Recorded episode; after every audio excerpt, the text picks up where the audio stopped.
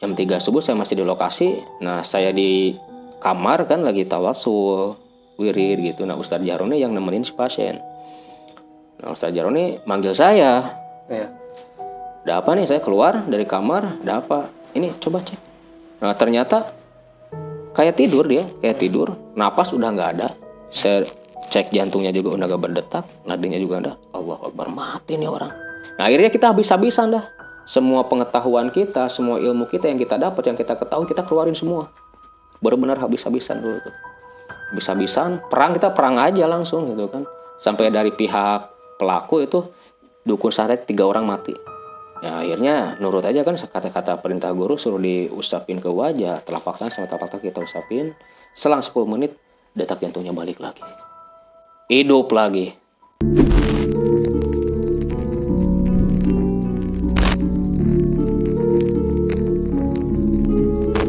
Halo YouTube, kembali lagi di channel Tatar Pakuan Alam dan kali ini saya sudah bersama narasumber kita yaitu Ang Maman. Nah, namun sebelum lanjut, kalian bisa terlebih dahulu tekan tombol like-nya dan jangan lupa kalian juga bisa tekan tombol subscribe dan nyalakan lonceng notifikasinya untuk bisa berlangganan gratis di channel Tatar Pakuan Alam ini. Nah, untuk tidak berlama-lama, mari langsung kita berbincang bersama Kang Maman. Di video kali ini kita khususkan aja nih buat Kang Maman bercerita tentang pengalaman mistisnya atau cerita mistisnya yang dialami sendiri tentang santet itu sendiri. Silahkan Kang. masih banyak cerita pengalaman saya sendiri secara pribadi nanganin hal-hal seperti itu. Nah salah satunya ini agak ekstrim banget. Soalnya si pasiennya tuh sempat meninggal. Sempat meninggal. Sempat ya saya bilang sempat bukan berarti langsung meninggal langsung gak hidup lagi. Ini sempat meninggal. Jadi mungkin kalau istilahnya dalam medis eh, detak nadinya sudah Iya. nggak kerbaca gitu ya. jantung udah berhenti detak nadi udah nggak ada napas juga udah nggak ada kalau secara medis kan mati itu Nah Kang saya makin penasaran nih. Silahkan Kang, langsung aja lah ceritain. Nah ini tahun berapanya saya lupa lagi nih. Tahun berapa saya lupa lagi. Cuman kayak kalau nggak salah sekitaran 2010 ke sini lah kalau nggak salah. Iya. Nah jadi dulu tuh ada orang ke rumah Mm-mm. Istilahnya ya konsultasi gitu kan masalah penyakit gitu. Jadi namanya tuh Pak Dadang. Nah Dadang ini dia tuh usahanya tuh dagang. Dia pedagang sayuran, punya kios sayuran di pasar. Hmm. Jadi sakitnya ini memang agak nggak normal. Sebenarnya kalau secara dohir memang dia tuh sakit yang kerasanya tuh perut ya. Perut yang kerasanya tuh di seputaran perut. Sakit seperti diiris-iris. Tapi dicek ke medis itu nggak ada penyakit. Sehat-sehat aja, dicek ke medis sehat. Cuman kondisi si perutnya tuh membengkak. Kayak orang hamil 9 bulan. Udah badannya gede, tinggi gede gitu kan. Perutnya membengkak. Udah kayak raksasa aja kalau saya bilang. Perutnya gede banget, kayak orang hamil. Saya cek langsung kan sama dulu tuh sama Ustadz Jahroni ya. Kebetulan kalau dulu kita suka sering-sering sering bareng-bareng kalau ngenanganin hal seperti itu kita bareng-bareng. Nah kita cek ke rumahnya, dilihat, oh ini udah nggak salah, ini udah kerjaan bangsa jin gitu kan. Nah saya tanya nih sama si keluarganya, sama si pasiennya sendiri juga. Jadi eh, periksa ke medis gimana aja kata dokter. Jadi saking penasarannya dia udah ngunjungin dokter spesialis lambung, udah ke RSU juga. Itu nggak ada penyakit. Sampai di tes lab juga nggak ada penyakit. Saking penasarannya dokter, sampai kamera mikro, kamera mikro yang kecil banget tuh, itu dimasukin ke dalam. Buat ngecek penyakit. Iya, soalnya udah di scan, udah di ronsen itu nggak ada apa-apa. Nah masukin kamera mikro ke dalam ternyata memang nggak ada apa-apa di dalamnya tuh normal-normal aja kondisi lambungnya tuh. Mi- Pihak medis juga angkat tangan gitu kan, nggak ngerti penyakitnya apa, dikasih obat apa pun percuma dan memang nggak ada penyakit penyakitnya gitu kan. Sampai udah ke Bandung ke mana-mana dia. Kalau uang lah udah nggak kehitung habis berapa puluh juta gitu. Nah setelah kita selidiki ternyata memang ini ada hubungan sama ulah bangsa jin gitu kan. Nah saya tanya deh, punya masalah nggak? Nah ternyata yang namanya di eh, kadang yang namanya kios sayuran itu kan banyak ya satu lokasi itu. Nah jadi memang si usahanya dia kiosnya dia itu paling ramai. Oh jadi dia eh, usaha di pasar gitu ya? Iya punya kios sayuran kan tadi saya bilang. Iya usahanya ramai banget, ramai banyak konsumen. Nah yang depannya seberang dia sepi. Itu memang ngancam langsung lewat SMS. Oh jadi ada teror. Ada teror. Jadi bahasanya gini. Bahasa Sunda ya dia SMS itu. Mumpung aing ker di Banten, hayang kumaha sia. Bahasa bahasanya seperti itu. Jadi kalau di bahasa diterjemahin kan mumpung saya lagi di Banten, pengen gimana kamu? Itu kan. Itu ancaman seperti itu. Nah, setelah eh, keluar ancaman seperti itu, dia, dia mulai sakit sakit-sakitan udah ke mana-mana berobat udah nanya ke orang mitra juga memang ada banyak yang nggak mampu gitu kan nah akhirnya minta tolong ke saya terus saya minta bantuan juga sama Ustadz Jaroni soalnya memang eh, sa- eh, apa hasil pemeriksaan kalau pemeriksaan itu kan Hmm. hasil pemeriksaan saya ini oh ini agak berat banget gitu kan. Soalnya memang yang jadi dukunnya dukun santet yang dipinta tolongnya bukan cuma seorang bukan cuma satu sampai tiga orang loh tukang santetnya. Gila kan bener-bener pengen mampusin orang tuh. Nah, kita rukiah.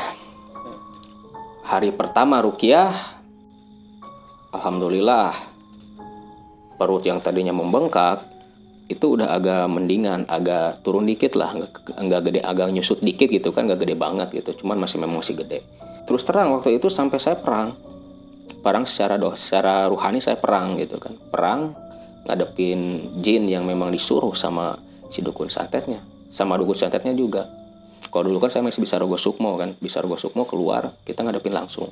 Nah hari pertama rukyah malam malam pertama di rukyah yang tadi saya bilang eh, saya akhirnya kalau secara ini terserah lah mau dipercaya apa enggak terserah terserah eh, sahabat nih sahabat-sahabat tetap alam yang nonton gitu kan.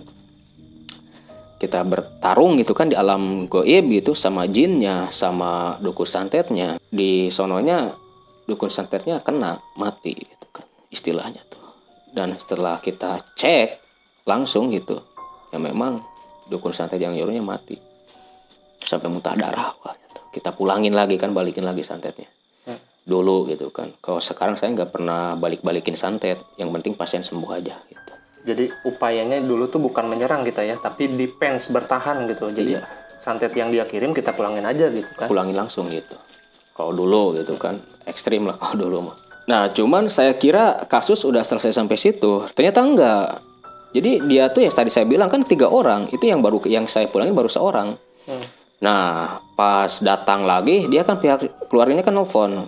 Pak Ustadz ini si si ada adang kayak gini kayak kemarin lagi gitu kan. Sakit sampai jungkal jumpalik lah di rumahnya tuh. Saking nahan sakit gitu kan. Akhirnya kita datang ke sana saya sampai gemes lah. Benar-benar ini orang pengennya gimana sih gitu kan. Nah akhirnya pas sodamnya datang kita interogasi kan kita tangkap. Kalau istilah tangkap kita kunci tangkap kita interogasi. Jadi pihak dia si jinnya sendiri bilangnya kan gimana dong? Saya kan mesti setor nyawa gitu kan. Saya kan tugas dari sana gitu kan. Iya. tugas dari bos lah gitu kan. Dari tuannya dia. Saya mesti setor nyawa sekarang. Nah kebetulan si dadang ini kan penggemar burung. Iya. burung kicau gitu kan. Jadi di rumah itu banyak burung. Ya udah tuh ambil aja nyawa burung. Ya kita tipu lah. Yang penting kan dia setor nyawa gitu kan. Nyawa apa aja ambil aja tuh burung gitu kan. Ya hari itu juga detik itu juga itu burung mati. Mati dia setor kan biasa. Nah akhirnya ke sininya saya akalin. Jadi saya suruh beli burung pipit banyak kan di pasar yang di yang dicat yang dicat warna hijau merah gitu kan buat anak kecil tuh. Beli burung pipit kayak gitu dipelihara di rumah. Nah jadi selama seminggu itu burung mati satu dua tiga kadang semalamnya tuh. Jadi nyawa nyawa si dadang ini diganti sama nyawa burung. Hmm. Diganti sama nyawa burung ngakalin bangsa jinnya. Nah untuk si pasiennya sendiri kita rukyah terus selama satu minggu itu nah pas eh, rukyah yang keempat gitu kan memang ini udah parah banget. Biasanya kan kalau yang belum parah banget kita sekali dua kali rukyah cukup lah. Jam 3 subuh saya masih di lokasi nah saya di kamar kan lagi tawasul wirid gitu. Nah Ustadz Jarone yang nemenin si pasien nah Ustadz Jarone manggil saya. Iya. ada apa nih? Saya keluar dari kamar ada apa? Ini coba cek. Nah ternyata kayak tidur dia kayak tidur. Napas udah nggak ada. Saya cek jantungnya juga udah gak berdetak nadinya juga ada. Allah Akbar mati nih orang. Nah kita bingung juga. Yang namanya kita nanginin hal-hal seperti itu kalau sampai si pasien meninggal di lokasi saya masih di lokasi jadi tuntutan dong ada takut juga ya? ada takut takutnya ada tuntutan dari pihak keluarga. Kita keluarganya nggak kasih tahu. Keluarga kan lagi pada tidur. Yang masih ya, yang masih eh ya nggak tidur kan cuma saya doang masih Ustadz Jaroni gitu kan. Terus gimana dong? Ya saya juga blank juga kan panik gitu kan. Iya. baru pertama kali lo nanganin pasien sampai gitu gitu kan. Iya. aduh gimana aja bingung juga kita. Ya akhirnya saya ingat ah saya kan punya guru. Gitu kan. Ya udah mas saya bilangnya kan mas kalau sama Ustadz Jaroni mas ya udah gini aja kamu nungguin di sini saya sekarang juga ke rumah guru. Guru kita kan salah satu guru kita sama Ustadz Jaroni. Mau minta tolong lah gitu kan.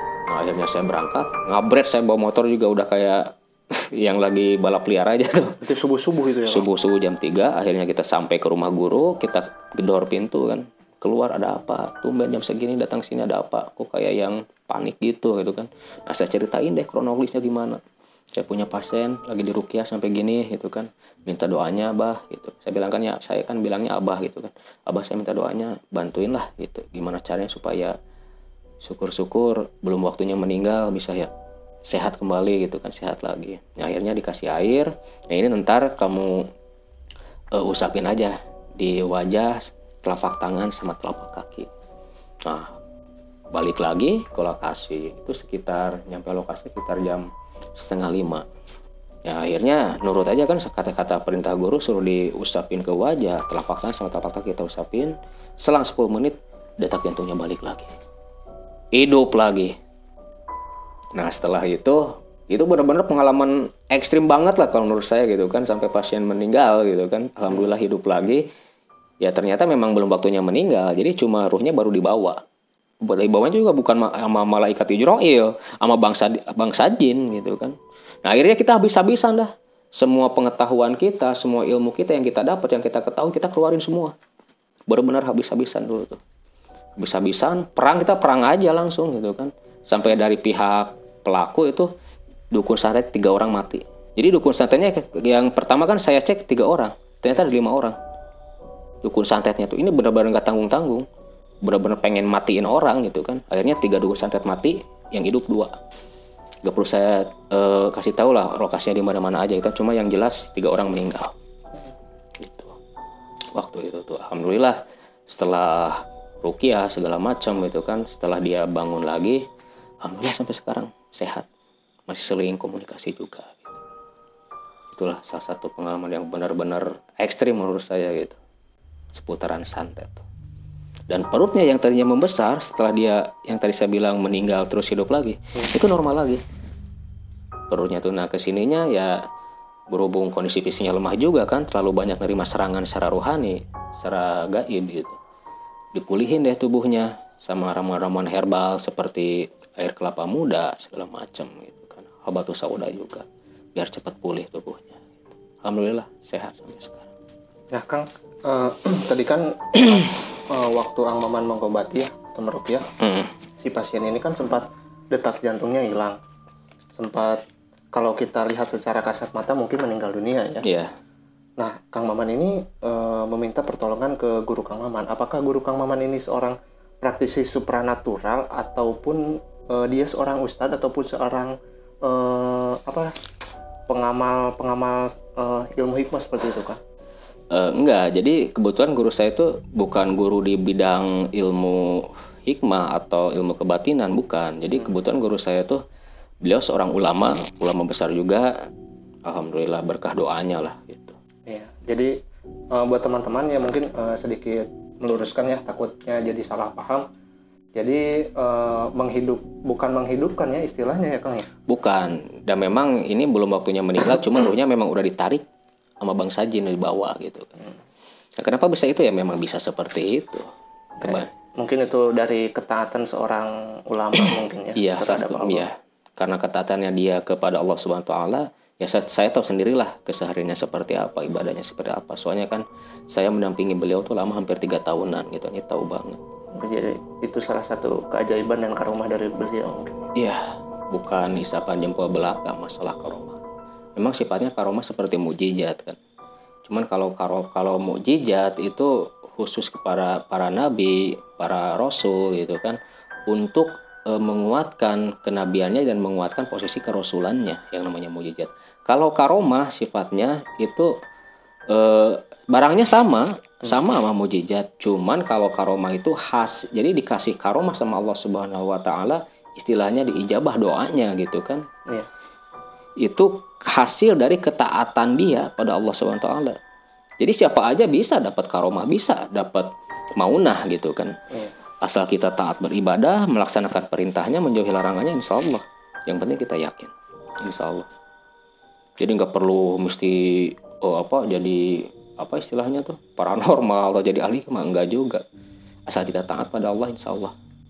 Ijabah di doa, doa pasti ijabahnya cepat gitu. Nah, teman-teman, jadi barusan adalah pengalaman yang dialami Kang Maman bersama Mas Jaroni ya. Nah, ambil pelajaran dari video ini.